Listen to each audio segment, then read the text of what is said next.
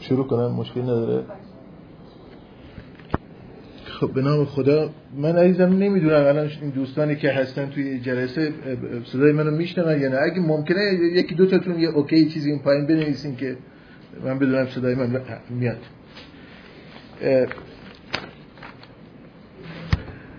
اولا که حالا روز اول هفته ای و صبح شنبه حرف زدن از نمی‌دونم خانواده. تصویر عزیزم من گفتم نباشه. چون نه من خیلی آدم خوشگلی و زیبایی هستم نه نیاز ضروری هم نیست که تصویر منو داشته باشی. ولی مهم اینه که صدای منو داشته باشی.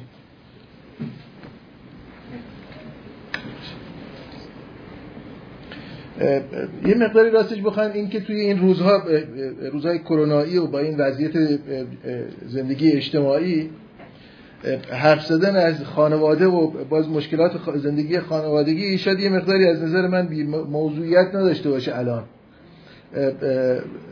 ولی خب به حال منو دعوت کردن. مرسی از آقای دکتر مهدیزاده که منو دعوت کردن و من مجبورم الان یه تقریبا یه حدود یک ساعتی با شما خواهم بود و در باب بعضی از مثال امروز خانواده و به طور خاص مسئله عشق توی خانواده امروز حرف خواهم زد. من حرفامو سعی می‌کنم توی همون یک ساعت تمام کنم. بعد از اون اگه دوستان سوالی داشتن حرفی داشتن می‌تونم بنویسم من می‌بینم و به اون سوالات جواب میدم. امروز فکر نکنم دیگه جایی نیست توی یعنی شهری نیست روستایی نیست توی جامعه امروز ما که وضعیت خانواده هاش وضعیت به سامانی باشه. میشه گفت که مطابق اون تحقیقاتی که الان توی جامعه ما داره انجام میشه توسط محققان علوم اجتماعی از علل بیسگانه که باعث فروپاشی خانواده می‌تونن بشن همه این علل توی جامعه ما وجود داره. یعنی فرض کنیم اعتیاد همسر دخالت والدین دخالت در تربیت فرزند زدن حرفای زش به هم دیگه نارضایتی از روابط جنسی نارضایتی از روابط احساسی عاطفی اختلاف نظر در مهمانی قابل اطمینان نبودن و دروغ گفتن عدم وجود فرصت واسه تفریح و مسافرت عدم درک یکدیگه نارضایتی از ویژگی های شخصیتی ناتوانی در حل اختلاف بیماری های روی روانی افسردگی و امثال. اینا مشکلات جدی هستن که توی جامعه ما وجود دارن و در واقع میشه گفت عمده خانواده ها الان درگیر این مسائل هستن. تا اونجا که میشه گفت که اصولا دیگه مفهوم خانواده پایدار یا مفهوم خانواده مبتنی بر تعهد یا مفهوم خانواده ای که در واقع طول عمرشو بشه حد زد که مقدار طولانی بشه توی جامعه میشه گفت این مفهوم تقریبا داره منتفی میشه توی جامعه ما. البته این یک بحران جهانی است فقط مربوط به جامعه ما نیست ولی خب جامعه ما به شکل خاص امروزی خودش باش درگیره. یه چند تا آمار ساده رو بهتون میگم فقط واسه اینکه بدونین وضعیت چگونه چون من اصولا محقق حوزه آمارهای اجتماعی نیستم. فقط واسه اینکه بتونم این مسئله رو ثابت کنم که جامعه امروز ما دوچار بحران هست تو حوزه خانواده. بعضی از این چند تا آمار رو بهتون میگم. ببینید خانواده تو ایران تا سال 1379 محققان معتقدن این روند آروم و ثابتی رو داشته و همینجوری در واقع میزان ازدواج و طلاق یک نسبت مثبت در واقع نسبت همگنی بوده که با همدیگه پیش می‌رفتن. اما اگه از سال 80 به بعد نگاه کنیم از سال 80 به بعد یک دفعه آمار طلاق تو ایران اونقدر بالا میره که با ما با 11 درصد رشد توی آمار طلاق روبرو هستیم. تو کنار همین آماری که ما در واقع با 11 درصد آمار طلاق توی جامعهمون روبرو هستیم ما در واقع در حدود 11 میلیون جمعیت در سن ازدواج داریم.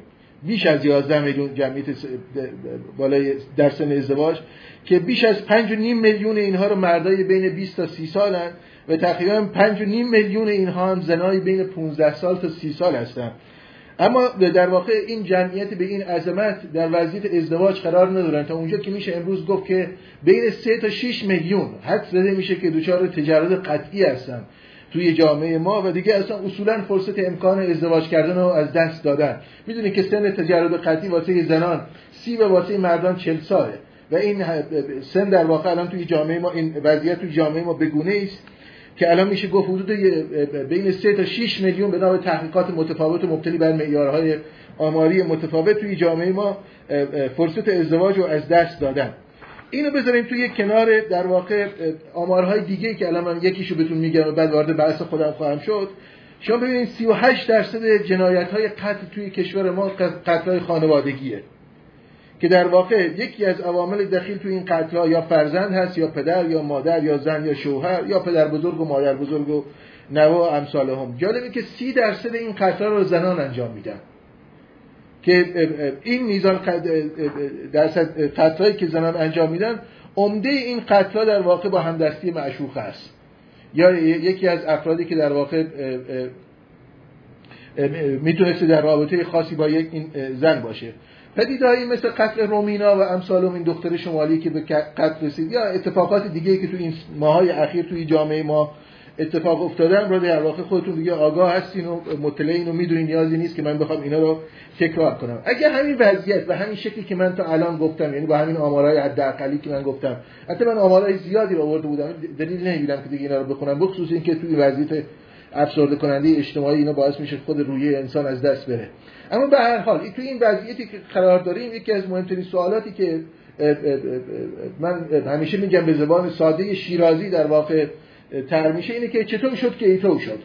یعنی در واقع چه اتفاقی توی جامعه ما افتاده که ما به این روز رسیدیم که وضعیت در واقع خانوادگی به این شکلی رو داریم توی جامعه ما تجربه می‌کنیم. ببینید تو پاسخ به این سوال که چه اتفاقی افتاده توی جامعه که ما به این سمت سو حرکت, حرکت کردیم پاسخ کلی محققان اجتماعی اینه که خب تحولات اجتماعی اتفاق افتاده. در واقع یک سری عوامل اجتماعی در سطح کلان در سطح میانه و در سطح خرد اتفاق افتادن و در واقع این تحولات اجتماعی است که باعث شده که خانواده های ما به این سمت سو حرکت کنن. اما یک سوالی که بیشه ترکت اینه که واقعا آیا جامعه می‌تونه همه این مسئله رو توضیح بده؟ پاسخی که من به این سوال میدم اینه که نه جامعه نمی‌تونه همه این رو توضیح بده. یعنی بخشی از این ماجرایی که امروز در خانواده امروز ایرانی داره اتفاق میفته مربوط به جامعه نیست. رابطه جامعه با پدیدهای اجتماعی یا تاثیر جامعه بر حوزه‌های متفاوت زندگی اجتماعی از جمله خانواده یک رابطه تا حدودی و بخشیه. یعنی جامعه همیشه تا حدودی می‌تونه توضیح بده که در جامعه چه اتفاقی داره میفته در بعضی از حوزه‌های اجتماعی. اما همه ماجرا رو جامعه نمی‌تونه بگه. به همین دلیل در واقع میشه گفت که در توضیح اتفاقاتی که در حوزه خانواده داره میفته تو جامعه ایران باید در دو سطح بحث کرد. یک سطح سطح همون اجتماع است که در واقع تأثیراتی که اجتماع گذاشته بر خانواده که من الان توضیحشو میدم که چه اتفاقاتی افتاده در سطح کلان اجتماعی در سطح میانه و خرد اجتماعی که در واقع ما به این سمت و سو حرکت کردیم. اما بخش زیادی از این ماجرا حالا این بخش دیگه که میگن بخش زیادی بس آمار و درصد نیست. نسبتی از این ماجرا رو دیگه جامعه نمی‌تونه توضیح بده. اونجا رو باید رفت به سمت منطق درونی خود رابطه های عاطفی خود رابطه های عاشقانه. یعنی در واقع اینجوری بگم ما یک شرایط درونی داریم توی زندگی خانوادگی که همون عشق و عاطفه است و در واقع روابط انسانی عاشقانه که بین زوجین یا بین زوجین و فرزند و بقیه اعضای خانواده برقرار میشه. این خودش بخش زیادی از ماجرا رو توضیح خواهد داد. بخشی البته هم در گفتم مربوط به شرایط بیرونی اجتماعی است که در واقع اونا هم که اتفاقات حادث شده در خانواده امروز رو برای ما توضیح میدن. این دو تا نکته رو یادتون باشه. و بعد در واقع می‌خوام یه خطا رو تو ذهنتون اصلاح کنم و اون اینه که به هیچ عنوان اون چه که اتفاق افتاده توی جامعه ما بین افراد در واقع در سطح خانواده اینو مربوط به مثال اخلاقی ندونی. نه اینکه مسئله اخلاقی نیست و اینکه اخلاق نمی‌تونه تو این ماجرا دست داشته باشه. طبعا این گونه است. بخشی از این ماجرا مربوط به روابط اخلاقی ویژگی های اخلاقی افراد هست و طبعا اصول اخلاقی موجود تو یک جامعه بر این پدیده تاثیر گذاره. ولی من یه امروز از شما درخواست دارم که مسئله اخلاق رو بذاریم کنار. یعنی اونو در سطح کاملا یه سطح دیگه از بحث هست که باید رفت به اون سمت سو. و درباره اون بحث کرد و تحقیق کرد و صحبت کرد. اون چیزی که الان من به شما خواهم گفت بخشیش مربوط به همون که گفتم شرایط در واقع اجتماعی روابط خانوادگی است و بخشیش هم مربوط به خود منطق درونی عشق و زندگی خانوادگی تأثیری که بر زندگی خانوادگی می‌ذاره. خب من راستش بخواید نمی‌دونم از کدوم سمت سو شروع کنم که بیشتر جذاب باشه واسه دوستان ولی مطابق قاعده که معمولا تو این حوزه حرف می‌زنم. خودم سعی می‌کنم همیشه در واقع از حوزه روابط عاشقانه شروع کنم که ببینید در واقع عشق چی هست و در واقع چه چیزی در واقع در درون ماجرای عاشقانه انسان ها میگذره و بعد چگونه است که این خود عشق می‌تونه در واقع اسیان علیه عشق را در درون خودش داشته باشه. خود عشق می‌تونه نفی عشق باشه. چگونه است که روابط عاشقانه در واقع موجود در خانواده خودش در علیه خودش اقدام می‌کنه و خودش در واقع زمین ساز نابودی خودش میشه. من یه مقداری در خصوص این مفهوم عشق توضیح میدم و بعد برمیگردم به اون بحث ریشه های اجتماعی بحث. ببینید ما متفکرهای متفاوتی هم هستن. من حداقل به خودم نوشتم که در 6 یا 7 متفکر واسه شما دوستان عزیز الان توضیح بدم. یکی از مهمترین متفکر، متفکرانی که در واقع توی حوزه عشق با ما در واقع حرف زده و سعی کرده این مفهوم را تا حدودی واسه ما روشن کنه متفکری به اسم رابرت استرنبرگ. استرنبرگ دو تا دیدگاه داره در خصوص عشق که در واقع به ما الان نشون میده که چگونه خود این مفهوم عشق در واقع می‌تونه توی زندگی خانوادگی مشکل ساز بشه.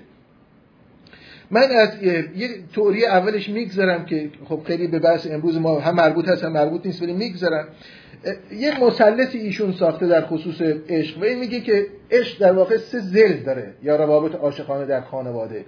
یک زل عشق صمیمیته. صمیمیت یعنی احترام گذاشتن به همدیگه. یعنی دوست داشتن به معنای اخلاقی و در واقع در واقع انسانی ماجرا در سطح کلان روابط عاطفی انسان ها یک گوشه دیگه این مثلث میگه مفهوم اشتیاق هست یا مفهوم شور. مفهوم اشتیاق یا مفهوم شور یعنی همون شور عاشقانه مربوط به روابط جنسی یا روابط تنانه در واقع که افراد با هم دیگه در رابطه قرار می‌گیرن. و یک گوشه این مثلث مفهوم تعهده. یعنی ببینید شما مثلث یک مثلث عشق اگه بگیم ترکیبی از سه زل هست. صمیمیت اشتیاق یا شور و تعهد. که مبتنی بر نوع روابطی که بین این سه زل در واقع اتفاق میفته از هشت نوع عشق استرنبرگ حرف می‌زنه که در واقع حالا من وارد این بحث خاص استرنبرگ نخواهم شد چون مثال مهمتری هست که باید اونا رو توضیح بدم. اما از هشت نوع عشق حرف می‌زنه. از فقدان عشق هست تا باختگی تا عشق توهی عشق آرمانی و عشق رفاقتی عشق ابلهانه. مثلا این عشق ابلهانه چگونه عشقیه؟ عشق ابلهانه عشقی است که شما تعهد دارین به یه آدمی که فکر می‌کنین دوستش دارین اما نه اون آدم به شما صمیمیتی نشون میده و نه اون آدم اشتیاقی به شما نشون میده. عملا ولی شما متعهد هستین به این عشقتون. خب این یک عشق عشق ابلهانه است. ما الان توی وضعیتی هستیم توی خانواده ها که زوجین ممکنه یکی از زوجین خیلی دوست داره که به دیگری متعهد باشه.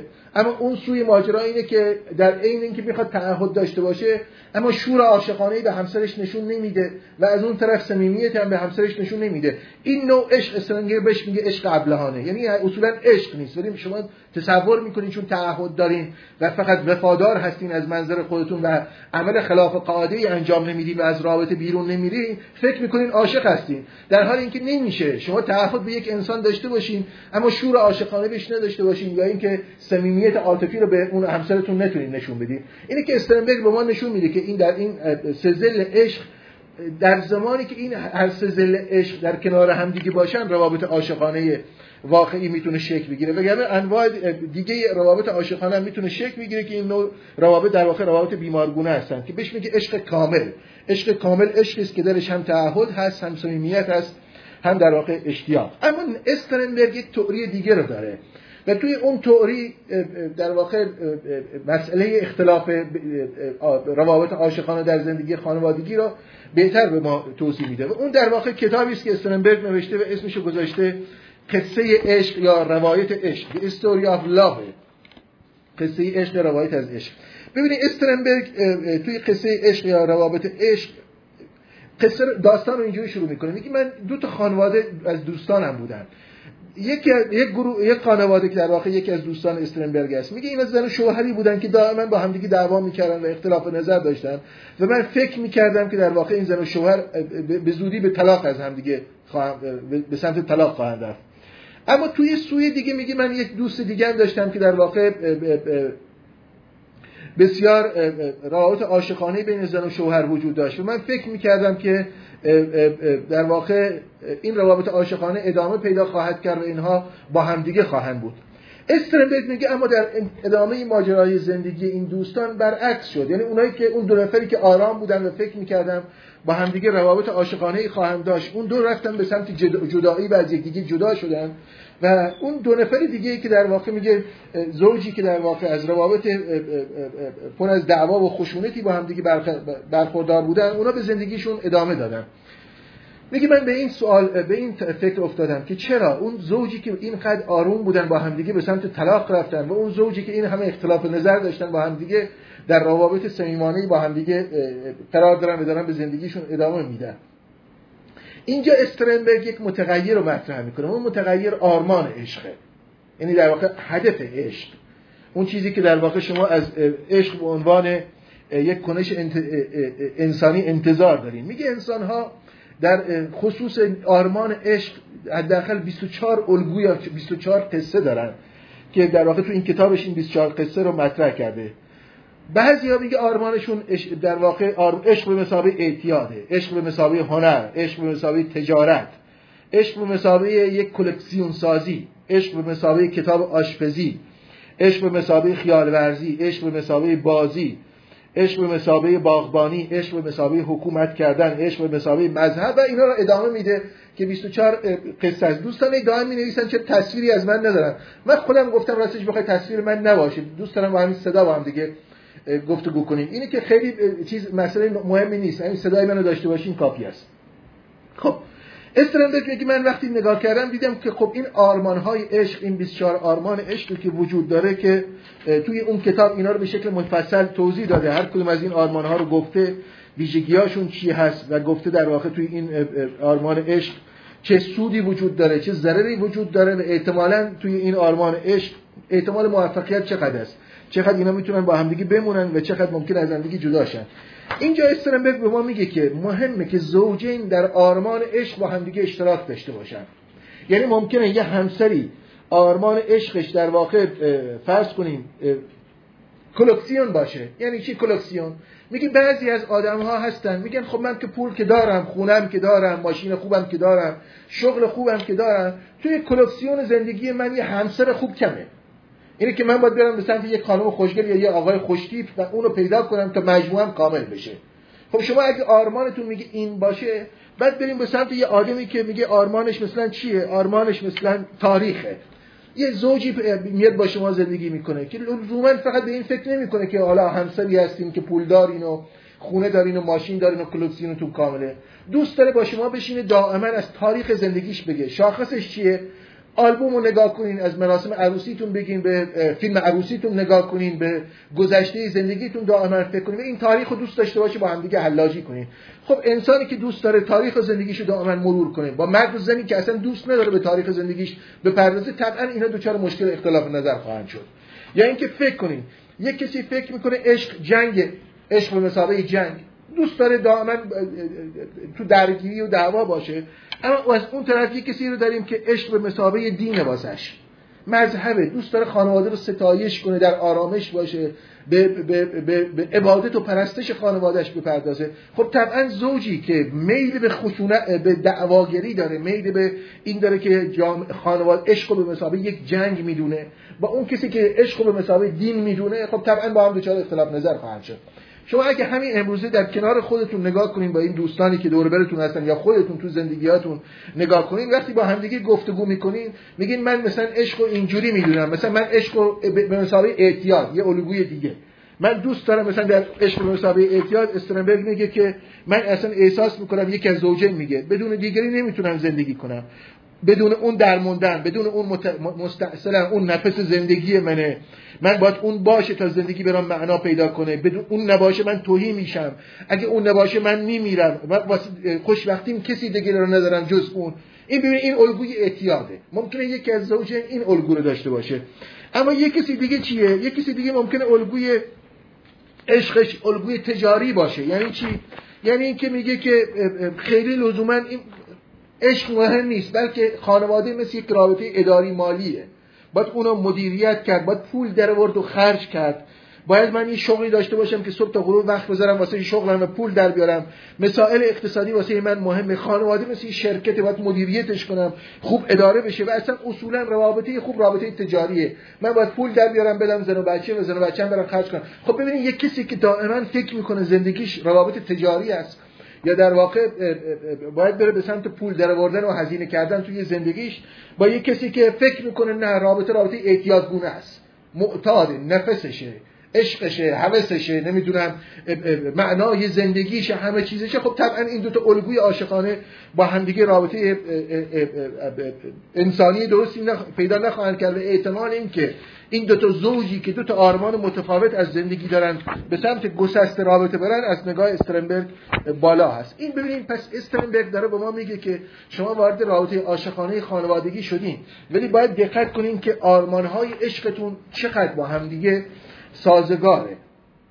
و چقدر در واقع آرمانهای عشقتون با همدیگه همخانه چقدر های عشقتون در سازگاری با همدیگه وجود داره. اگر آرمان عشقتون در سازگاری با همدیگه نیست و دریافتتون از مفهوم عشق با همدیگه متفاوت است طبعا استرنبرگ به ما میگه میگه نیاز است که شما توی خانواده بشینید با همدیگه گفتگو کنین و تا اونجا که ممکنه قصه های عشقتون رو به همدیگه نزدیک کنین و بتونین در واقع یک یک همسویی بین قصه های عشقتون ایجاد کنین تا اختلافات زندگی خانوادگیتون پایینتر بیاد. ببینید شما ممکنه همه چیز هم داشته باشین. ولی به صرف همین اختلاف در قصه عاشقانهتون دوچار مشکل بشین و زندگی خانوادگیتون با بحران روبرو بشه. متفکر بعدی که من ازش حرف خواهم زد اریک فرومه. اریک فروم متفکر جدی حوزه عشق کتابی داره به اسم هنر عشق ورزیدن. این کتاب استرنبرگ که گفتم قصه عشق به فارسی ترجمه شده. اگه دوست دارین واقعا که توی این وادی عمیق‌تر خودتون وارد بشین. این کتاب ها موجوده. به فارسی بگیرین بخونین توی فرصت های خالی که دارین. البته من می‌دونم ما ایرانی ها اصولا هیچ علاقه به کتاب خوندن نداریم. اریک فروم کتابی داره به اسم هنر عشق ورزیدن. این کتاب هم به فارسی ترجمه شده. کتاب بسیار عالی است که می‌تونید به راحتی توی یک شب این کتاب رو مطالعه کنید و ازش استفاده کنید هم روون ترجمه شده هم کتاب ساده و شیرینی هست. اریک فروم توی کتاب هنر عشق ورزیدن. چند نکته به ما میگه در خصوص عشق. و اون نکات در واقع می‌تونه به ما نشون بده که چرا عشق خودش می‌تونه علیه خودش باشه. به چه شکلی؟ اول اینکه تحقیقی می‌کنه بین آغاز عشق و فرایند عشق. اریک فروم به ما میگه که آغاز عشق همیشه آغاز گرمیه. یعنی همیشه شما وقتی با هم دیگه عاشقانه آشنا میشین خب طبعا روابط انسانی گرمی با هم دیگه خواهید داشت. و فکر می‌کنین که خب همیشه این گونه خواهد بود. اما اریک فروم میگه آغاز عشق و فرایند عشق با هم دیگه فرق می‌کنه. چه بسا شما آغاز بسیار گرمی داشته باشین اما فرایند عشق این گونه نیست. فرایند عشق نیازمند آموختنه. شما اگه بخواید فرایند عشقتونم مثل آغاز عشقتون باشه باید عشق رو یاد بگیرین. و متاسفانه ما عشق رو یاد نگرفتیم. آموختن عشق هنر عشق ورزیدن ما یاد نگرفتیم. به به زبان لویناس ما حکمت عشق نمی‌دونیم. چیه؟ ما حکمت عشق ما ممکنه حتی عشق به حکمت داشته باشیم. ما ممکنه بتونیم در واقع بریم به سمت فکر کردن و به این مسائل. اما حکمت عشق منطق درونی خود عشق ممکنه ندونیم. اینه که اریک فروم ما رو دعوت می‌کنه به آموختن عشق. میگه انسان باید همونجوری که مثل یک نقاش. میگه یک نقاش چیکار می‌کنه؟ ببینید میگه یک نقاش هم آموزش نظری می‌بینه هم آموزش عملی می‌بینه همین که این نقاش آرمان زندگیش میشه نقاش شدن. میگه توی زندگی عاشقانه خانوادگی هم همین گونه باید بود. شما هم باید آموزش نظری عشق ببینین هم باید آموزش عملی عشق ببینین و همین که عاشق بودن باید بشه آرمان زندگیتون.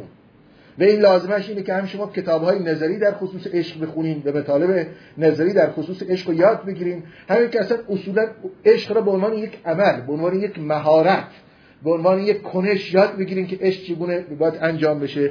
و سوم اینکه این عشق باید بشه غایت زندگی شما باید بشه آرمان زندگی شما باید بشه هدف زندگی شما. وگرنه خب توی روابط عاشقانتون دچار مشکل میشید. خب این نکته کلیدی اولی که فروم به ما میگه که ما همیشه در واقع بین آغاز عشق و فرایند عشق دچار مشکل هستیم و تفاوت این دوتا رو نمی‌دونیم. شما دیدین بارها تو زندگی های خانوادگیتون مثلا میگین که تو اولش اینجوری به من گفتی بعد شده یه چیز دیگه. بله همیشه بین اول و تو فرایند اختلاف نظر وجود به وجود خواهد اومد. همیشه شده به همدیگه میگن که تو چرا اینجوری شدی؟ میگه چرا اون موقع اینجوری نبودی؟ چرا اون اوایل اینجور دیگه بودی؟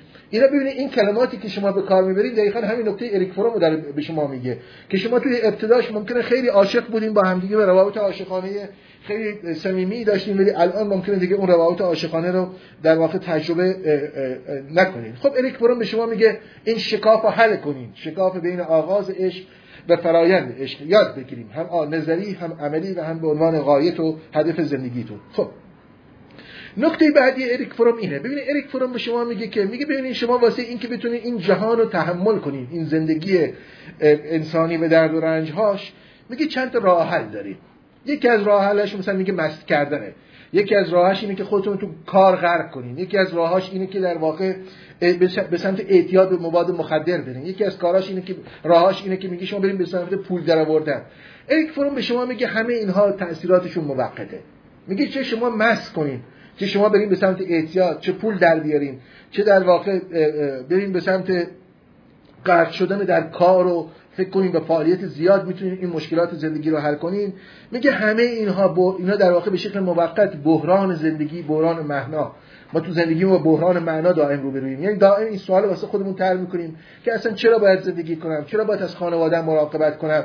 چرا باید ادامه بدم؟ میگه این زندگی چیه؟ میگه این دنیا چی هست؟ چرا من هر روز صبح باید بیدار شم؟ چرا باید هر روز صبح این بازی مزخرف صبونه خوردن و هموم کردن و لباس پوشیدن و از خونه بیرون رفتن و به سمت کار رفتن و امثالم ادامه بدم میگه میگه این چیه؟ دائما میگه با این خودمون رو با این سوال رو برو می‌بینیم که چه, چه اتفاقی می‌خواد بیفته که ما مجبوریم دائما این زندگی رو ادامه بدیم. بعد میگه شما واسه اینکه معنایی بدیم به زندگیتون یکی از همین کارها رو می‌کنین دیگه. یا در واقع سعی می‌کنین از طریق مستی اون بودلر جمله مشهور بودلر. می‌گفت اگه می‌خواید این جهان رو تحمل کنین فقط باید در واقع مست باشین حالا مست یه چیزی دیگه. راهی واسه تحمل این جهان نیست. الا اینکه باید دائما مست باشین اریک فروم به شما میگه که اینا همه موقتن. در واقع توصیه که به شما می‌کنه اینه. میگه بگیم یک راه عمیقتر یک راه جدیتر رو پیدا کنین یک راه ماندگارتر. ببینید میگه شما اگه ممکنه مستم بکنین. بله ممکنه یک ساعت دو ساعت از این دنیا. میگه چرا شما اصولا مست می‌کنین؟ میگه به خاطر اینکه شما جهان رو می‌خواین فراموش کنین. کل ماجرا اینه که انسان صبح تا غروب دنبال اینه که به یه شکلی این زندگی را فراموش کنه. چون نمی‌تونه به زندگیش معنا بده. دنبال اینه که در واقع به یه شکلی در واقع جهان رو حذف کنه زندگیش رو حذف کنه. می‌خواد نبینه این دنیا رو. می‌خواد این زندگی رو حذفش کنه. به همینجوری میگه میره به سمت مستی به سمت اعتیاد به سمت غرق شدن در کار یا هر چیز دیگه غرق شدن در پول در آوردن در مصرف در پرخوری و امثال هم در این کارهای متفاوت. میگه شما این کارا رو می‌کنین که جهان رو حذف کنین. اما بعد از نیم ساعت یک ساعت باز این مستیتون میپره. باز این کنشی که انجام دادین از بین میره و می‌بینین که جهان به شکل قویتری در مقابل شما ایستاده. جهان از بین رفتنی نیست. اتفاقی که میفته اینه که شما ضعیفتر میشین. شما نمی‌تونین جهان رو حذف کنین. تنها با این کارا کاری که می‌کنین خودتون رو ضعیف می‌کنین. مستی و اعتیاد و غرق شدن در کار و غرق شدن در مصرف و در پرخوری و امثال ام هیچ نتیجه این نخواهد داشت. اتفاقی که میفته اینه که در واقع شما فقط خودتون رو ضعیفتر می‌کنین و جهان به شکل قویتری در مقابل شما ایستاده و بر شما فشار و اجبار وارد خواهد کرد. اینه که اریک فروم در واقع توصیه می‌کنه شما را. میگه اینه که باید بریم به سمت یک راه ماندگارتر به یک راهی که به شما قدرت بده به شما توان بده به شما بتونه امید بده به شما انگیزه بده که بتونین با همدیگه زندگی کنین و یک زندگی بهتری رو داشته باشین. اینه که در واقع اریک فروم دوستان به من دارن میگن که استراحت بدین ولی اگه شما دوستان اجازه بدین من بحثمون یه سر بکنم. من عادت به استراحت دادن ندارم. من مثل معلمم و توی کلاس یک ساعتمون یا یک ساعت و درس میدم و بعد برمیگردم دیگه بحث تمام میشه. اینه که استراحتی نخواهید داشت. حرفای منم قطع میشه بی معنا میشه. اگه اجازه بدین بابا هم دیگه پیش بریم و من حرفامو بزنم و بعد تا آخر انتها با هم بریم. خب میگه راه بهتر چیه؟ راه بهتر اینه که میگه شما عاشق بشین. راه خوب واسه اینکه بتونی این جهان رو تحمل کنی عشقه. اما عشق چی از نگاه اریک فروم این چیزهایی که گفت اعتیاد و نمی‌دونم مشروب خوردن و نمی‌دونم غرق شدن در کار و در مصرف و نمی‌دونم در بازی زندگی و امثال هم میگه اینا عشق نیست. عشق چیه؟ عشق یک کنش ساده است از نگاه اریک فروم و اون اینه. میگه عشق یعنی توان بخشش. عشق یعنی توان از خود گذشتن. عشق یعنی به یک مفهوم ایثار. ایثار کردن. خب این چه معنایی میده؟ عشق یعنی ایثار کردن عشق یعنی از خود گذشتن.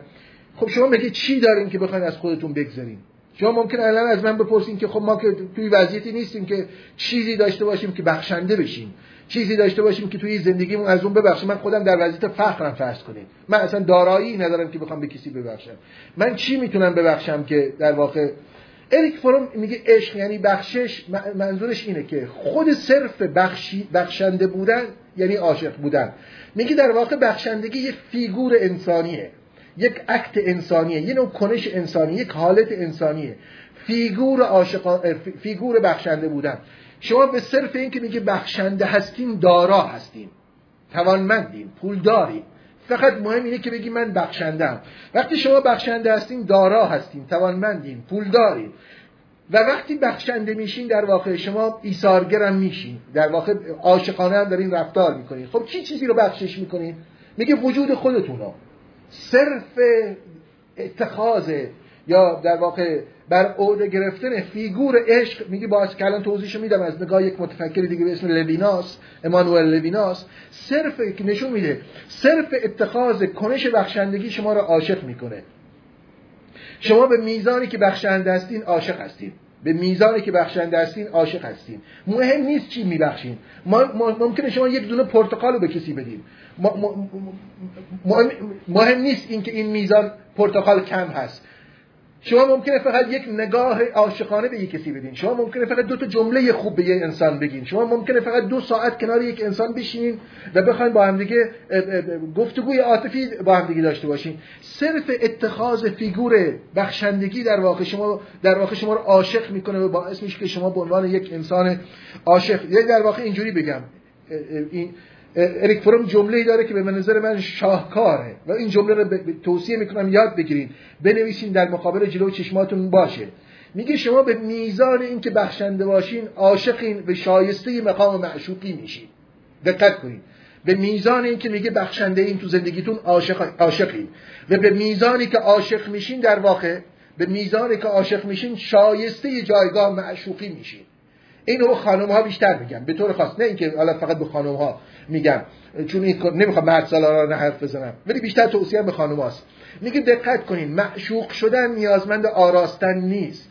معشوق شدن نیازمند آرایش غلیظ نیست. معشوق شدن نیازمند بدن اونچنان زیبا نیست. معشوق شدن نیازمند تناسب اندام نیست. اینا رو به خصوص میگم به خاطر اینکه تو فضای امروز جامعه ما اینا وجود داره. تو فکر می‌کنیم که زیبایی و تناسب اندامه که شما رو شایسته معشوقی می‌کنه. میگه اینا نیست که شما رو شایسته معشوقی می‌کنه. اون چیزی که شما رو شایسته معشوق بودن می‌کنه عاشق بودن شماست. به اون معنایی که از عشق مد نظرشه بخشندگیه. میگه به میزان اینکه مهربان باشی به میزان اینکه دلسوز باشین به میزان اینکه دانا باشین به میزانی که بخشندگی کنین به میزانی که به انسانهای دیگه توجه کنین این کنش ها باید یاد گرفت. ما توجه کردن بلد نیستیم.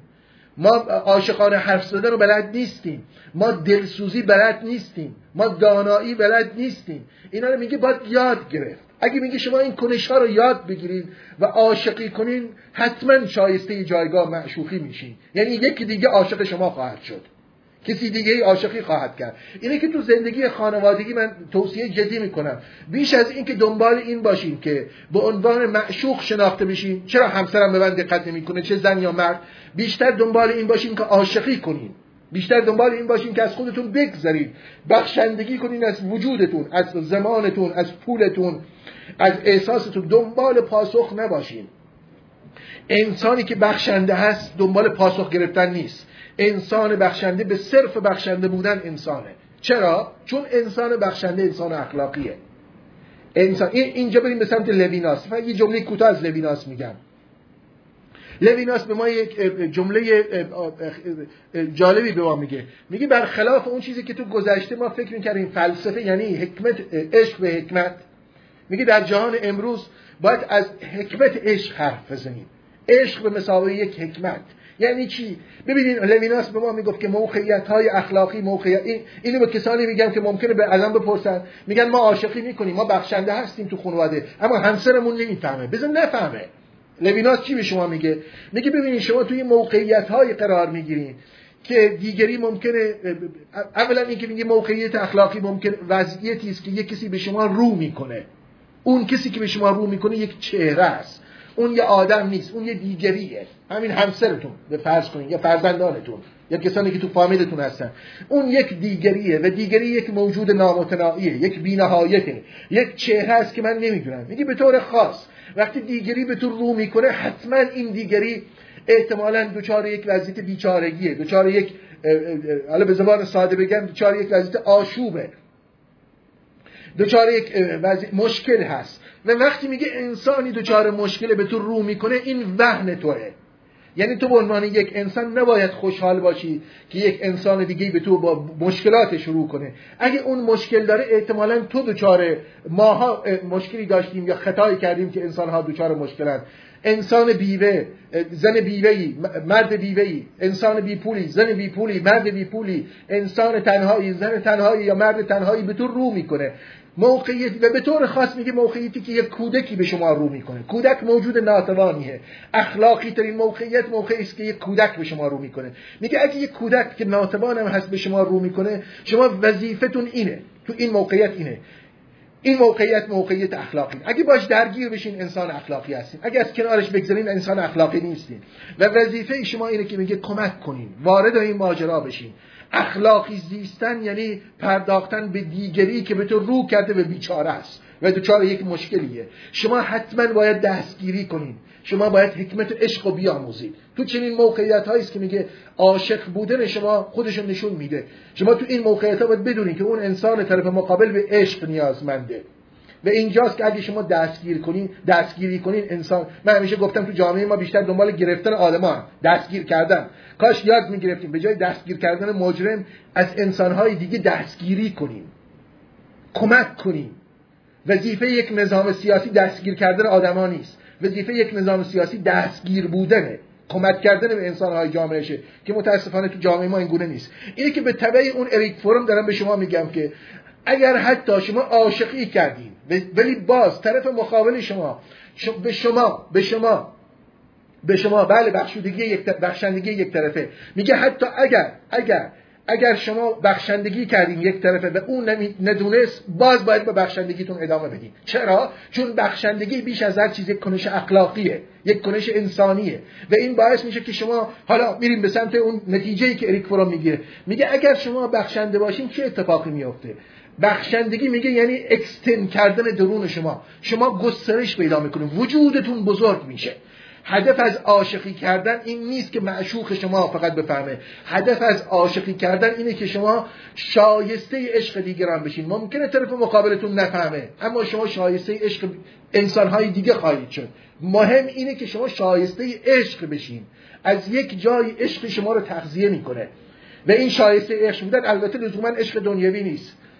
هر گونه عشقی است که تو به شما در واقع داره ابراز میشه. لزوما شور جنسی نیست. منظور این نیست که اگر شما بخشنده هستی حتما باید اون معشوق بشین به شور جنسی به شما نشون بدن. نه.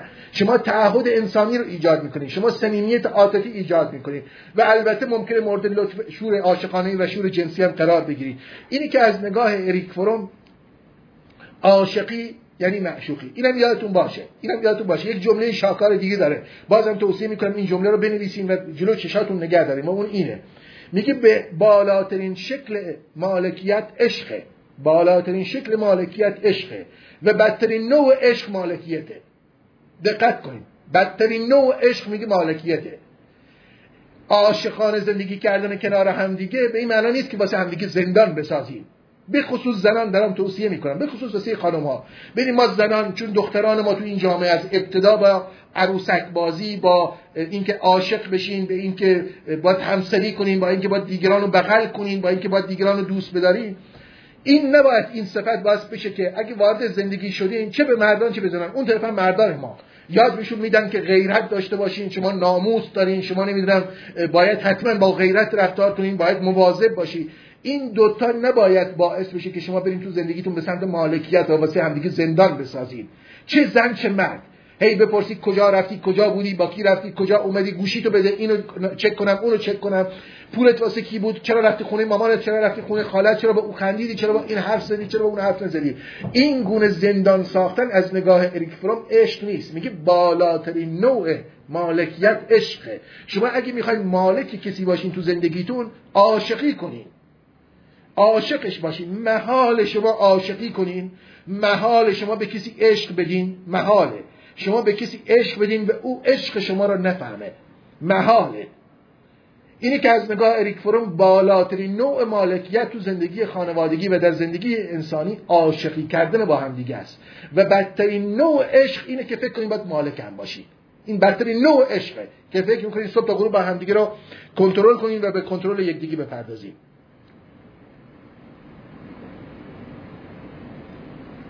متفکر بعدی که از عشق به خوبی حرف زده و در واقع توضیح داده که عشق چگونه در واقع چه اتفاقی میفته توی روابط عاشقانه متفکری به اسم آلن بدیو. بدیو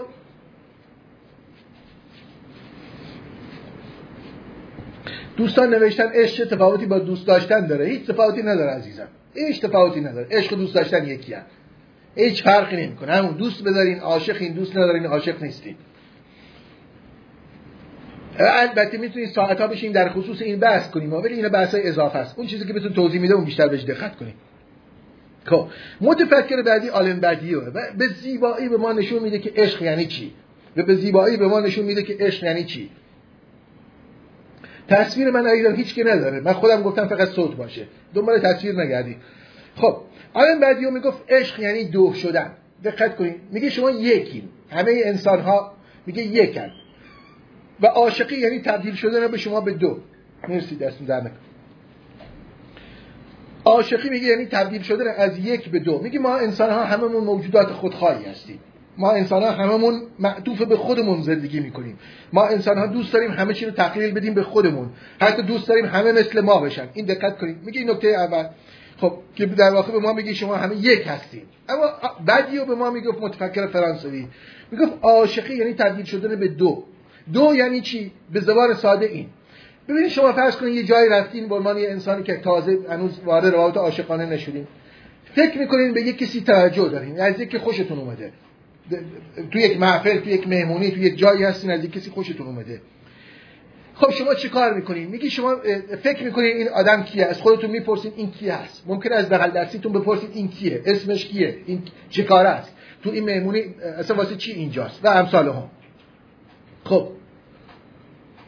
اینجا آلم بعدیو میگه که آرام آرام ببین شما سوال پرسیدی این کیه؟ یعنی اینکه در وجود شما نسبت به یه انسان دیگه یه حساسیت ایجاد شد. بعد میگه روز بعد ممکنه دلتنگش بشین. دنبال این بیافتین که ببینید تلفنی ازش پیدا کنین آدرسی ازش پیدا کنین.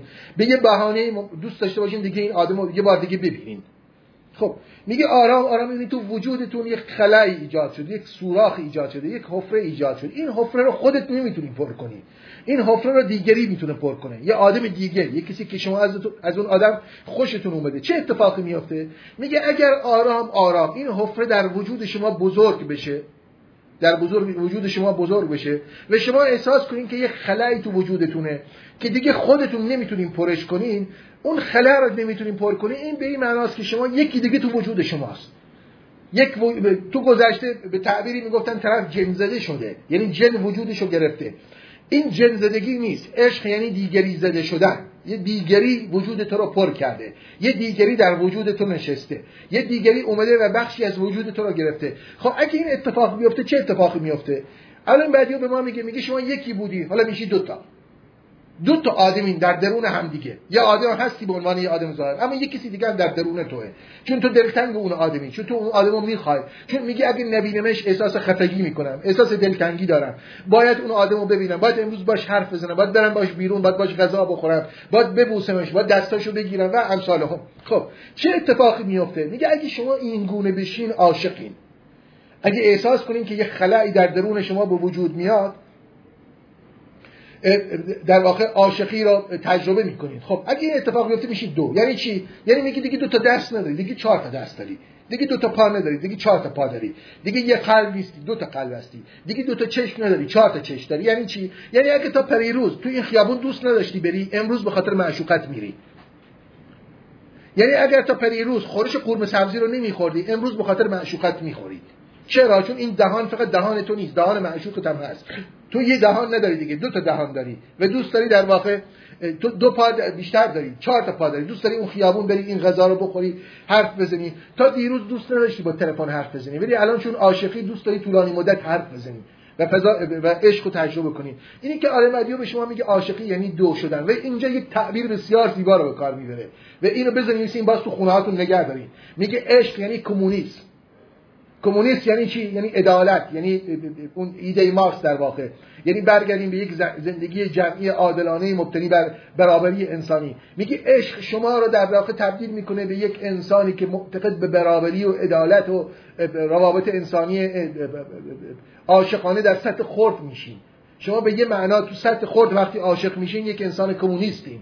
انسانی که دنبال عدالت میچرخه انسانی که می‌خواد دوست بداره انسانهای دیگه رو به هم دلیل می‌گفت که عاشقی یعنی کمونیست در سطح خرد خب دشمن عشق چیه؟ حالا بعدی میگه دشمن عشق بازگشتن به خودخواهیه. چرا عشق از بین میره؟ چون شما باز دوباره میل دارین که خودخواه بشین. چه اتفاقی میفته اینجا میرم به سمت آدم بعدی به سمت استر... زیگموند باخمن کتابی داره به اسم عشق سیال. تو عشق سیال باخمن به ما میگه که جامعه امروزی ما سیال شده. حالا توضیح میدم این سیالیت یعنی چی؟ تو بخش دوم. اینا فعلا منطق عشق میگم. تو بحث جامعه که الان می‌رسم بهش توضیح میدم.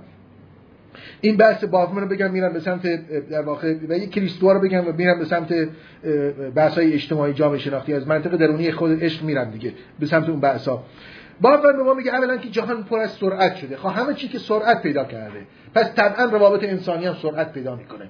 میگه شما الان اگه بریم پیش یک روانکاو بهش بگین من عاشق اینم. میگه حالا خیلی هم حساسیت نشون نده. یادت باشه که اگه بخوای عاشق این باقی بمونی همه رابطه های عاشقانه احتمالی خوب بعدی رو از دست میدی. اینه که میگه همه به شما توصیه می‌کنن که حالا خیلی هم عجله نکن در انتخابت. هی ذره صبر کن. شاید حالا یه گزینه بهتر یه کیس بهتر یه انسان بهتری پیدا شد. اینه که اصولا میگه جهان امروز جهان سیالیته شما اگه فسفود می‌خوری غذای سریع با هواپیما سریع حرکت می‌کنی با ماشین های پرسرعت سریع حرکت می‌کنی تو ادارتون سریع با همدیگه از طریق شبکه اینترنت وصل میشین. سریع می‌تونین در واقع مدارک تحصیلیتون طی کنین دانشگاه مجازی و امثال هم تحصیل مجازی. سریع می‌تونین پولدار بشین میرین تو بورس و امثال هم. خب طبعا روابط انسانی هم سرعت پیدا کرده. این چه توقعی که میگه شما دارین که همه چیز سرعت پیدا کنه؟ اما عشق کن باشه. خب نمیشه که. اگه جهان جهان سریع شده اگه در همه چیز سرعت ایجاد شده خب طبعا عشق هم چیز پرسرعتی میشه. اینی که میگیم که طرف چجوری شد؟ یه دفعه از من گذر کرد رفت به سمت یکی دیگه. چجوری شد که همزمان با چهار تا آدم هست؟ چجوری شد که عشق تبدیل شده به تخلیه هیجانی صرف؟ فقط ما می‌خوایم هیجانات جنسیمون تخلیه کنیم. چرا عشق اینجوری شده؟ میگه این سوال اصولا سوال بیخودیه. چرا؟ چون جهان جهان سرعته. همه چیز سرعت پیدا کرده. خب طبعا عشق هم سرعت پیدا می‌کنه. شما نمی‌تونین همه چیز جیوه‌ای بکنین همه چیز رو سیال کنین بعد بگین عشق نه محکم قوی بمونه و عشق مبتنی بر تعهد باشه. شما به هیچی تعهد ندارین. شما خونه می‌خری پس فردا میفروشیش به خاطر که سود کنی ماشین می‌خری دو روزه میفروشیش به خاطر اینکه سود کنی. بچه تو میفرستی رشته پزشکی نمی‌ذاری بره هنر بخونه به خاطر اینکه پول در بیاره. پول تو می‌ذاری تو بورس دو روز بعد می‌کشی بیرون به خاطر اینکه سود کنه. چه جوریه که شما همه چیز؟ مبتنی بر سرعت می‌خواین. بعد می‌خواین عشق مبتنی بر سرعت نشه. خب جهان این گونه همینه دیگه. پس انسان ها میگی باید تجدید نظر بکنن. در نسبتی که در حوزه های متفاوت زندگیشون با مفهوم سرعت ایجاد شده. اگه بدونیم سرعت تو زندگی در حوزه های دیگه رو به یک تعادل اخلاقی انسانی برسونیم اون موقع ممکنه توی حوزه عشق هم دوباره برگردیم به یک تعادل اخلاقی انسانی. خب. اینی که بابن به ما میگه که چه اتفاقی تو عشق میفته میگه ببینید شما عاشق که میشین توی چند ماه اول شش ماه نخست به زبان هلن فیشر میگه تو شش ماه نخست شما توی عاشقیتون طرف مقابلتون واسهتون گنگ و مبهمه. یعنی تبدیل شدیم به دو. عاشق شدی تبدیل شدی به دو به زبان آلم بدیو. خب طرف مقابلتون رو دوست دارین خیلی بهش احترام می‌ذارین با هم دیگه اصلا بهش به چیزی فکر نمی‌کنین. فکر نمی‌کنین بابانش کیه و باباش کیه و خالش و عمش کیه. فقط دوستش داری فی نفسه دوستش داری. میگه این آدمو به تمامیت دوست داری. به کلیت این آدم دوست داری. یه قصه ای از تو مولوی قصه باحالیه. میگن عاشقی هر شب حرکت می‌کرد می‌رفت به سمت چی؟ به سمت معشوقش. از روی آب دریا حرکت می‌کرد. آب رودخونه بود حرکت می‌کرد آب رودخونه. می‌رفت اون سوی رودخونه در واقع معشوقش رو می‌دید. یه شب به معشوقش گفت ای یه خال تو صورتته. گفت امشب میرو که غرق میشی. و رفت و غرق شد. چرا مولوی این داستان رو میگه؟ میگه عاشقی یعنی دیدن یک کلیت. عاشقی تجزیه و تحلیل ویژگی های اون آدم نیست. شما وقتی عاشق میشی کلیت اون آدم رو دوست داری. ولی وقتی خال تو صورتش دیدی وقتی دیدی که داداشش اعتیاد داره وقتی دیدی باباش پول نداره وقتی دیدی مادرش زمانی زود عصبانی میشه اگه گیر بدی به این ماجراها خب این دیگه عاشقی نیست که. این دیگه یعنی اینکه شما خارج شدی از اون کلیت. شما داری دائما ایراد می‌گیری شما دائما داری تجزیه و تحلیل می‌کنی اون آدمو. شما به جایی که کلیت اون آدم ببینی جزئیات اون آدمو می‌بینی. و وقتی جزئیات یه آدمو می‌بینی خب طبعا عشقتون ضعیف میشه. اینه که تو زندگی خانوادگی شما صبح تا غروب گرفتار گیر دادن به هم دیگه هستید. خب این همه گیر دادن به هم دیگه چرا پات اونجا گذاشتی؟ چرا اینو خوردی؟ چرا لباست اینجوریه چرا بوت اونجوریه چرا نمی‌دونم خونه این رفتی؟ چرا با اون دیگه؟ این همه گیر دادن با هم دیگه خب این هم دیگه گیر دادن به هم دیگه خب زندگی رو نابود می‌کنه دیگه. یعنی شما طرف مقابلتون رو به خاطر کلیتش دوست ندارین. شما طرف مقابلتون رو با جزئیات فقط دارین باش رفتار, رفتار می‌کنین. صبح تا غروب در به قول به زبان احمد شاملو طرف مقابلتون رو می‌کنین یک کیک و برمیدارین با چاقو صبح تا غروب هی اینو می‌برید خب بریدن این کیک باعث میشه که اون کیک از هم بپاشه. یه آدم رو وقتی تو زندگی خانوادگی کلیتش رو دوست داری میگه این عشق منه این همسر منه. من دوستش دارم با همه ویژگیایی که داره. احترامش می‌ذارم با همون ویژگی عاشقانه که گفتم. اگه یه آدم این گونه دوست داشته باشی خب طبعا شما عاشقی داری می‌کنین دوست دارید اما این کیک رو ببرین تکه تکه کنین خب این کیک ازم وا میشه. و این کیک از بین میره. و این آدم دیگه تجزیه میشه واسه شما. این آدم دیگه انسان دوست داشتنی نخواهد بود. اینه که توی زندگیاتون توصیه می‌کنم این همه به جزئیات گیر ندید این همه به سمت تجزیه و تعلیل مسائل جزئی همدیگه پیش نرید. سعی کنید ابتدای انسان رو تو کلیتش دوست بدارید و در درون همون کلیت و از طریق فرایند گفتگو اگه ایراداتی وجود داره بتونید حلش بکنید. این یادتون باشه من همیشه گفتم الان میگم عشق بیش از هر چیز یک کنش گفتگوییه. عشق از جنس پوست نیست. عشق از جنس تماس تنانه نیست. شما تا به میزانی که با همدیگه گفتگو می‌کنین عاشقین. تا زمان این همون چیزی بود که اریک فروم به ما می‌گفت. می‌گفت یکی از هنرهای عاشقی هنر گفتگو کردنه. به زمانی که تا زمانی که می‌تونیم با هم دیگه حرف بزنین عاشق همین. سعی کنیم و یاد بگیریم این مهارت رو که چگونه با هم دیگه گفتگو کنیم تو زندگیمون. خب اینا اینا ببینید اینا توریای عاشقانه بود. و در واقع توریایی است که از منطق درونی عشق داشت می‌گفت و نشون می‌داد که چگونه خود عشق ممکنه در درون خودش دچار بحران بشه یا درون دچار مسئله بشه. این یه گوشه ماجراست. اما بخشی از ماجرای اختلافات زندگی خانوادگی عاشقانه برمیگرده به مسائل بیرونی که در واقع برمیگرده به شرایط اجتماعی. من چند تا نکته در باب شرایط اجتماعی هم بگم دیگه بحثم تمام و دیگه حرفی دیگه ندارم. ببینید در خصوص شرایط اجتماعی که توی جامعه ما وجود داره و توی کل جوامع انسانی ایجاد شده من به دو تا متفکر اشاره می‌کنم. یکی اوا ایلوزه و یکی آنتونی گیدنز این دو تا متفکر رو میگم توریشون چی هست و بحث من تمامه. اوا ایلوز که یک متفکر اگه اشتباه نکنم فلسطینی اصل لبنانی اصلی که الان توی آمریکا هست. چندین کتاب داره در خصوص عشق. یکیش هم دیدم به تازگی ترجمه شده من خودم هنوز نخریدم چون فکر کنم یه هفته است این کتاب بازار اومده. من انگلیسی این کتاب خوندم. این کتاب هست. الان نشر لوگوس چاپ کرده ترجمه آقای انصافی اوا ایلوس. اسم دقیق کتاب رفتن به سمت سرمایداری عاشقانه جامعه عاطفی همچی چیز اگه اشتباه نکنم. ترجمه کرده. نشر لوگوس بزنیم کتاب میاد. خب. ایلوز میگه دلیل مشکلات سوال ایلوز اینه میگه چرا عشق آسیب می‌زنه؟ خب ما که فکر می‌کنیم عشق همیشه باید چیز باشه در واقع عشق همیشه باید خوب باشه. عشق باید همیشه لطیف باشه عشق باید همیشه دوست داشتنی باشه. اما چه اتفاقی میفته که عشق ممکنه آسیب بزنه؟ این روز میگه زندگی سرمایداری مرکب از دو تا در واقع دو, تا دو, دو مرحله است. زندگی سرمایداری یه تولید داریم و یه مصرف. میگه تولید تولید در یعنی دنیای تولید در زندگی سرمایداری به شما میگه انسان عاقلی باش. به شما میگه که سعی کن خانواده داشته باشی. به شما میگه که سعی کن متعهد باشی به خانوادت. به شما میگه فرزند آوری کن. میگه با همسرت رابطه عاطفی و جنسی داشته باشه فرزند آوری کن و و و و و, و. میگه خب چرا اینا رو به ما توصیه می‌کنه؟ میگه دنیای تولید دنیای اقلانیته. اقلانیت تولید نیازمند نیروی کاره. اقلانیت تولید نیازمند نظمه. اقلانیت تولید نیازمند وجود در واقع خانواده است. تا بتونه در واقع جمعیت را ایجاد کنه و این جمعیت بتونه در اختیار تولید قرار بگیره. خب میگه شما تو این قلم رو دائما دعوت میشین به زندگی خانوادگی و اینکه زندگی خانوادگی خوبی رو تجربه کنیم اما ما یه قلم رو دیگه هم داریم و اون قلم رو مصرفه. یعنی به یه تعبیری می‌تونم بگم ما روز داریم روز سرمایداری و شب سرمایداری تو روز همه به شما میگن کار کن. اما توی مصرف یا تو شب سرمایداری به شما چی میگه؟ میگه سرمایداری به تو میگه برو مصرف کن. برو خودت بیان کن. برو خوش باش. برو لذت ببر. برو در واقع سعی کن که خودتو بیان کنی خودتو اکسپرس کنی. اکسپرسیونیسم یکی از مهمترین مکاتب فکری توی این مرحله. خود بیانگری خود, خود, خود در واقع به این معنی خود شیفتگیه که در نتیجهش خود بیانگری خواهد شد. خب اما روز به ما میگه توی جامعه امروز این این سوی ماجرا به شما میگن این کارا رو بکن. یه جا به تو میگه خانواده دوست باش یه جا به تو میگه پاساژگرد باش. برو تو پاساژا بگرد. همینجوری ول بگرد. ولگردی در واقع خیابونی کنیم. ولگردی پاساژی کنیم.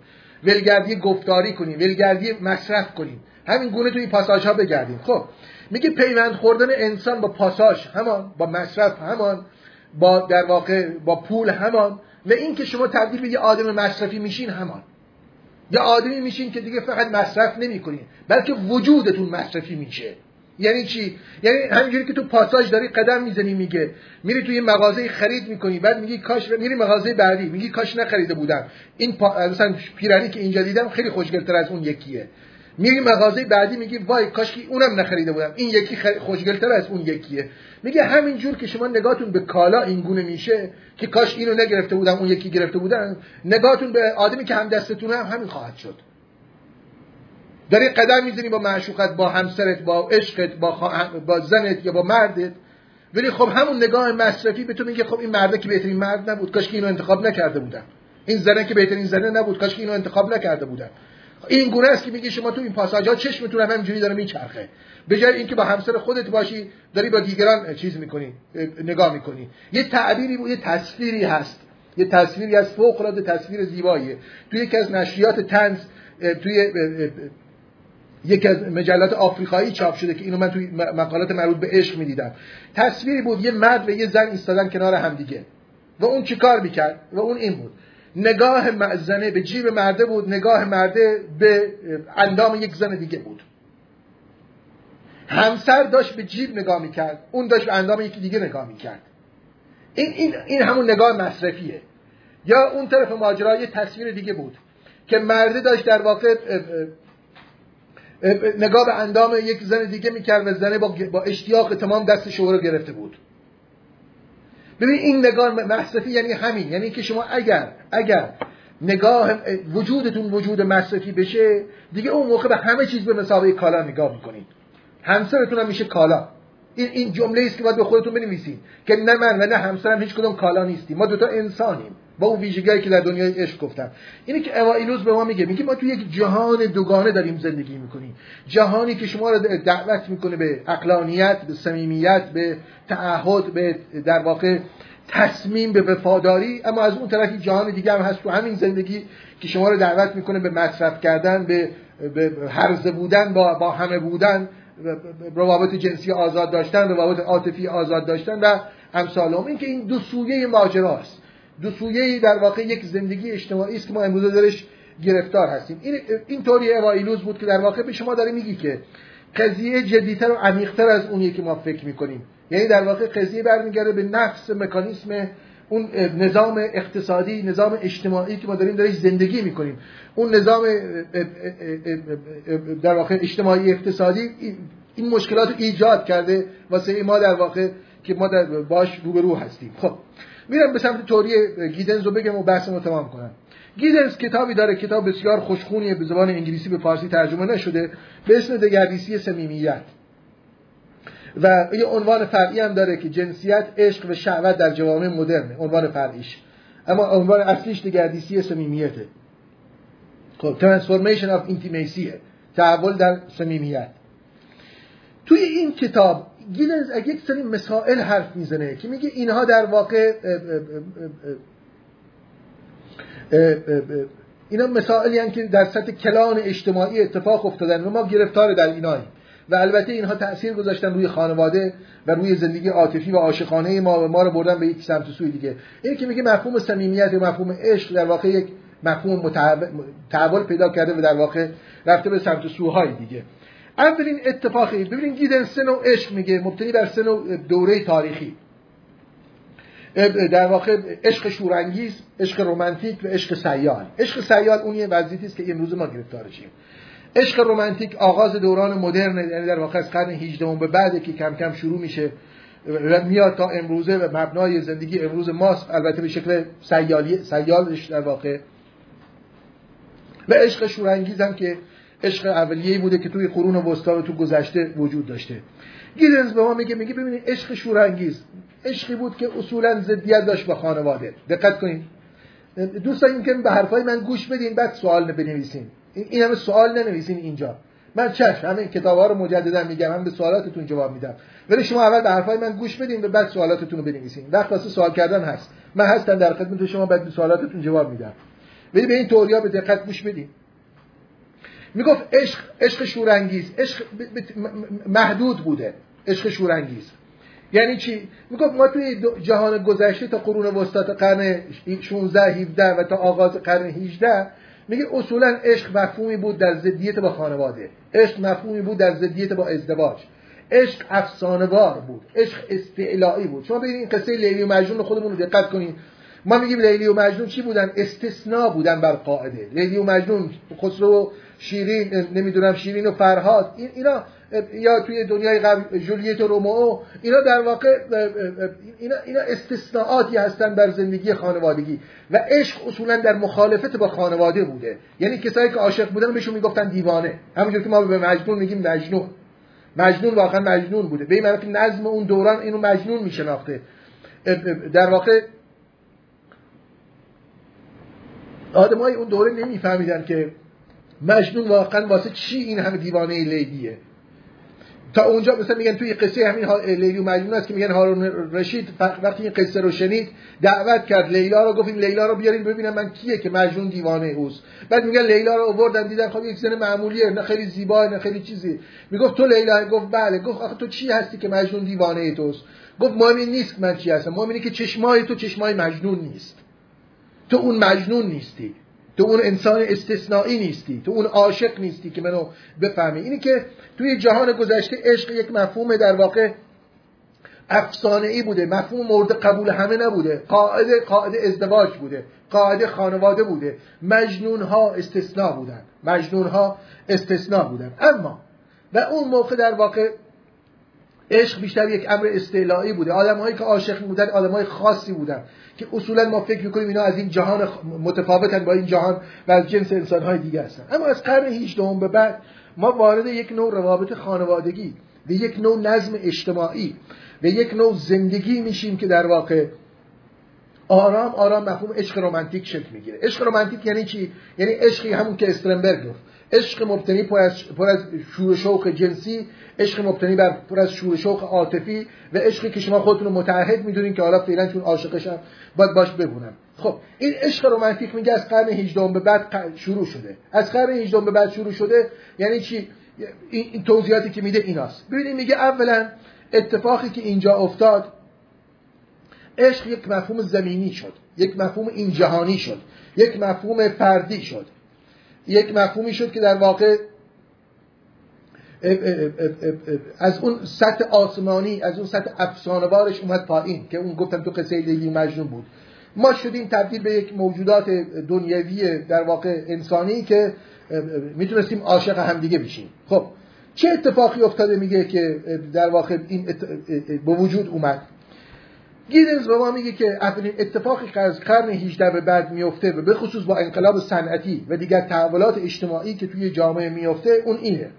میگه ما از خانواده گسترده میریم به سمت خانواده های در واقع به سمت خانواده های هسته دقت کنید.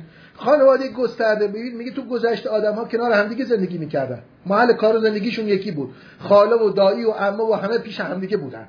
توی مزرعه بود کشاورزی می‌کردن همه با همدیگه زندگی می‌کردن.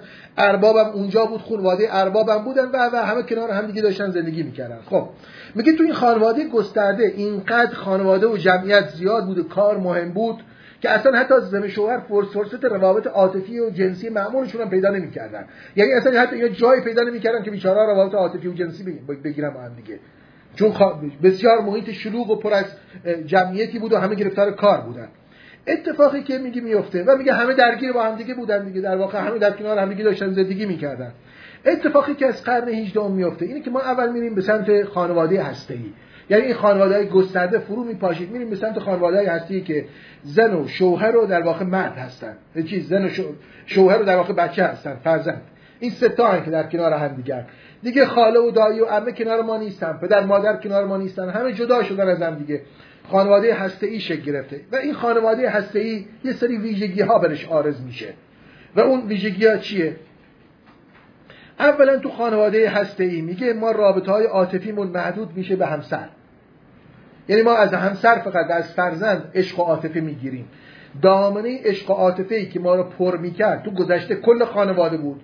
دایی عمه خاله همه بودن.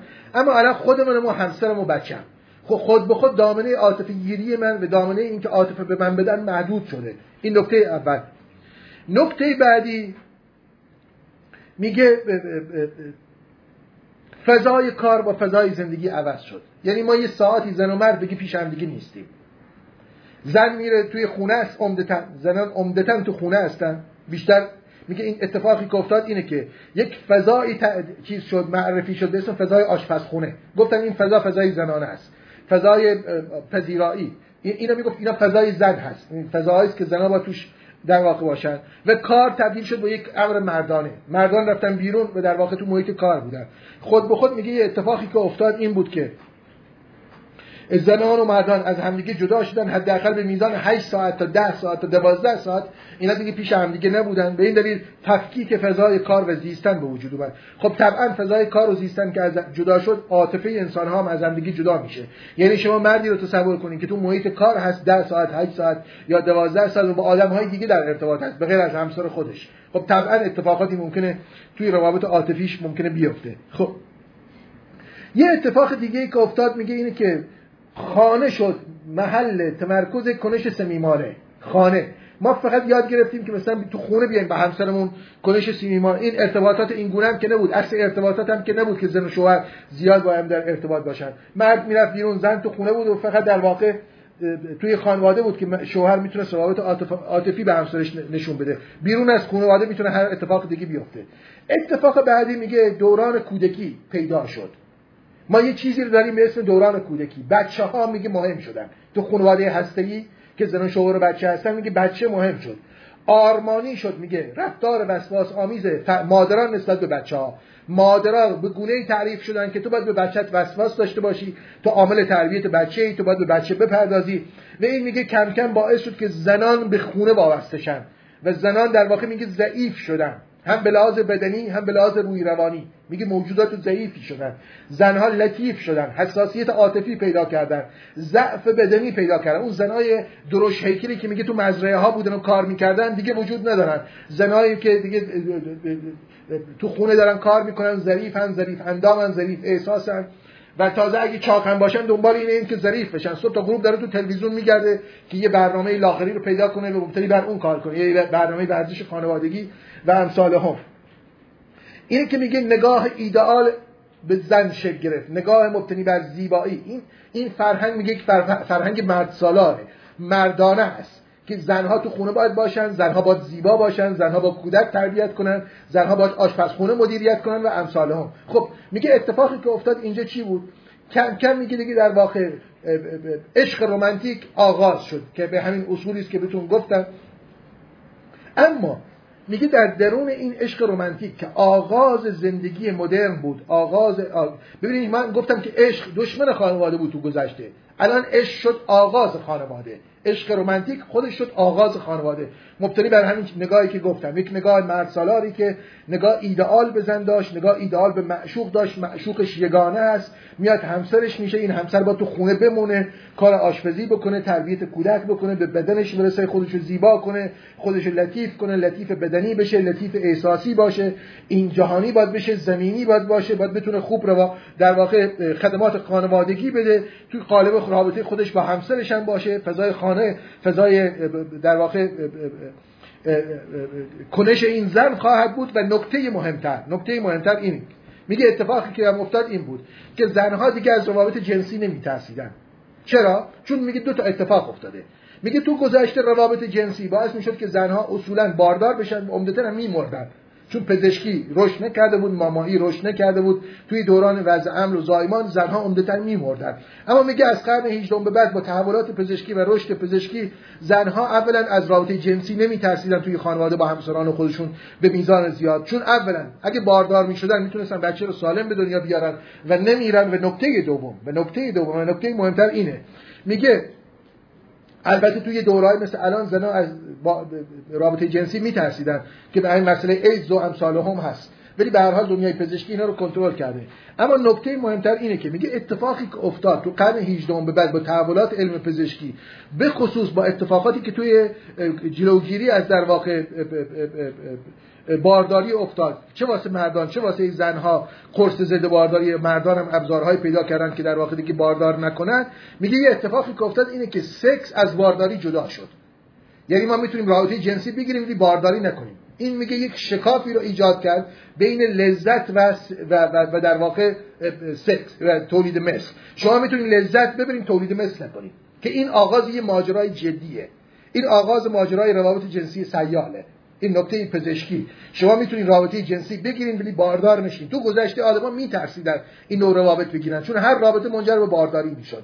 اما اگه شما بتونید رابطه جنسی بگیرین و باردار نکنین خب طبعا می‌تونید تو روابط متعدد بیافتید و این امکان واسه آدم ها هست که روابط متعدد بگیرن.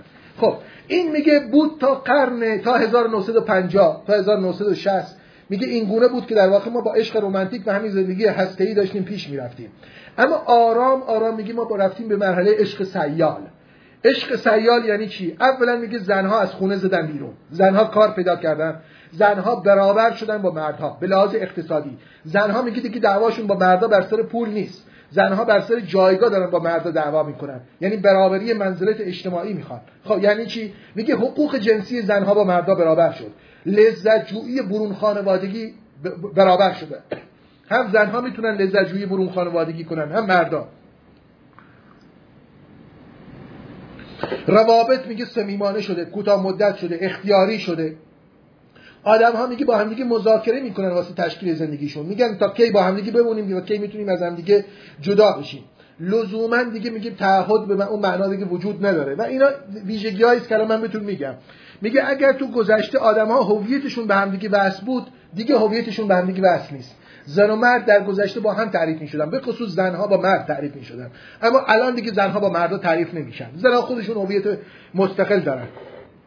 تو گذشته میگه زنها نیاز داشتن که در واقع تایید سریع و قاطعی از مرداشون بگیرن که من متحد به تو هم اما الان میگه رابطه کنده گام به گامه.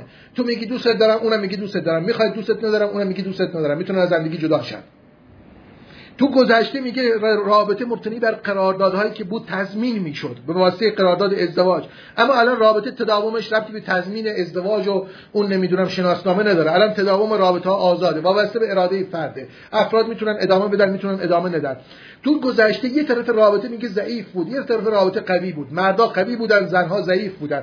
اما الان میگه دو طرف رابطه قوی هستن با هم دیگه رابطه متعادل دارن. پس راحتتر می‌تونن از دیگه جداشن یا برابری جنسیتی با هم دیگه داشته باشن.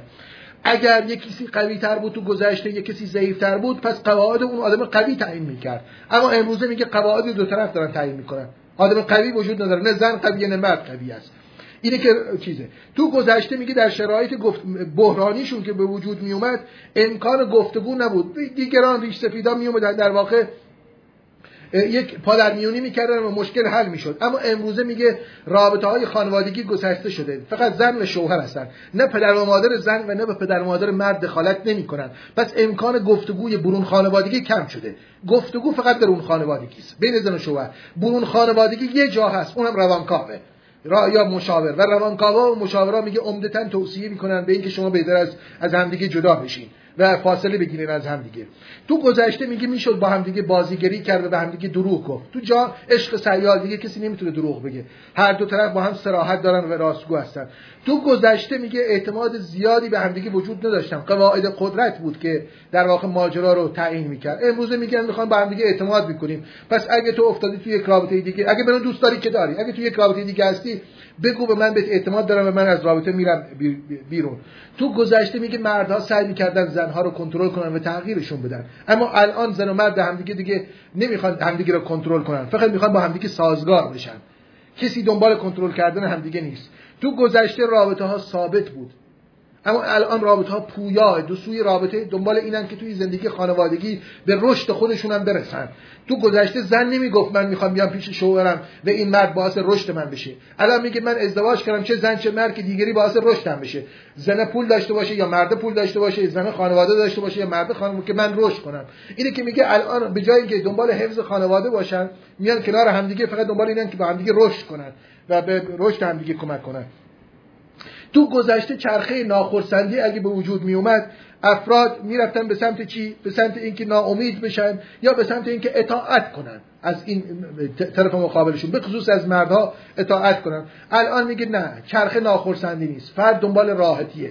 و وقتی دنبال راحتیه فقط دنبال اینن که یا قانع کن منو که به من راحتی بدی یا که من از کنار تو میرم. اینی که از نگاه گیدنس با این چیزایی که گفتن این اتفاقاتی که افتاده در دنیای پزشکی در دنیای کار در دنیا یه اتفاق مهمی هم که گیدنس میگه یادم رفت بگم در دنیای فضا هست. میگه فضای امروز فضای جامعه شهری فضای خیابون فضای پارک فضای آپارتمان های کوچیک فضای آسانسور فضای اداره. میگه این فضاهایی که ایجاد شده فضاهایی واسه رابطه های برون خانوادگی. یعنی چی؟ میگه من میرم تو اداره مثل اون داستانه میگه میگم دست همکارم رو موس بود و من میگم چقدر دستت خوشگل بود و من علاقه من شدم. یا اینکه توی اداره شما دقت کنین ده بار همدیگه رو صدا کنین به, یکی بگین آقا یا خانم جواب به تو بده جانم. یا فرض کنیم مثال دارم می‌زنم. یه آدمی می‌تونه با موبایل هم با همسرش حرف بزنه هم می‌تونه با یه کسی دیگه قرار بذاره. این اتفاقاتی که میگی در فضا افتاده و ما به لحاظ فضایی بیشتر در ارتباط با همدیگه قرار گرفتیم. میگه اینا امکاناتی است که عشق سیار رو ممکن می‌کنه روابط برون خانوادگی رو ممکن می‌کنه. به خود اینها میگه باعث میشه که ما اون روابط خانوادگیمون بره به سمت در واقع سوس شدن بیشتر و روابط برون خانوادگی بیشتر اتفاق بیفته. یه داستان رو بگم و بحث رو تمام کنم. داستانی وجود داره از آقای مشتبه پور محسن به اسم بهار 63 من همیشه این داستان رو گفتم. این داستان توی شهر در واقع رشت میگذره مرد یه شب طلاقشه می‌خواد فردا بره زنش تامینه رو طلاق بده و البته تامینه کنکور هم داره. این مرد یه سگ داره تو خونه و این مرد دو تا ویژگی داره. یکی اینکه سیگار زیاد می‌کشه به دستشویی زیاد میره. این مرد توی یک رابطه متعدد با زنان دیگه است. همین سیگار کشیدنش نشون میده که توی رابطه است. دو تا دستشویی هم که میره دائما با خودش فکر می‌کنه که من دارم چیکار می‌کنم توی این روابط. و دائما هم این سیگارا رو میندازه زیر پاله می‌کنه. تمثیلی از اینکه چگونه آدم ها رو استفاده می‌کنه و در واقع میذارتشون کنار. این مرد یک صحنه توی داستان تو روز بعدش توی پارک ایستاده با یک دوست دختر دیگهش و با موبایل داره با یکی دیگه حرف می‌زنه. با یک دوست دختر دیگهش یعنی داستان داره با ما میگه که موبایل چه امکانی رو ایجاد کرده توی روابط خانوادگی و روابط عاشقانه. و این مرد دائما توی رابطه است خود داستان رو خودتون بخونید من داستان اسپویل نکنم. اما تو یه جایی میره با دوستش سوار بر ماشین یک تابلو یک مغازه رو می‌بینه به اسم بهار 63 به دوستش میگه قص این بهار چرا اسم این مغازه اینه؟ میگه این داستان یه مرد یا عاشقه. تو بهار 63 عاشق میشه. حالا در واقع این قصه قصه عشقش هست. و اون اسم مغازهشو گذاشته بهار 63 و به همین به عشقش هم وفادار مونده. هنوزم به عشقش وفاداره. اگه چه به معشوقش نرسیده. اون آقاه به دوستش میگه. میگه من حسرت همین عشق دارم. میگه من با وجود این روابط متعددی که دارم در حسرت همون عشق افلاتونی هستم عشقی که به وفاداری. وضعیت انسان امروز توی جامعه و زندگی خانوادگی هم همینه. ما توی شکاف بین استفاده کردن از مردان و زنان متعدد و لذت بردن و تخلیه هیجانی و سکسی جنسی و اون طرف وفاداری و صمیمیت و عشقهای وفادارانه افلاطونی و مولویوار باقی ماندیم اینه که ما تو این دیالکتیک این دوتا فعلا گرفتاریم و در واقع ما داریم زندگیمون رو ادامه میدیم. اون چیزایی که من تو الان بهتون توضیح دادم در واقع من می‌خواستم بگم که یک دیالکتیکی بین این دوتاست و ما تو این وضعیت گرفتاریم. این توریایی هم که من گفتم بیشتر توضیح همین ماجرا بود. ببخشید خیلی خستتون کردم. بس من دیگه تمامه. خداحافظ.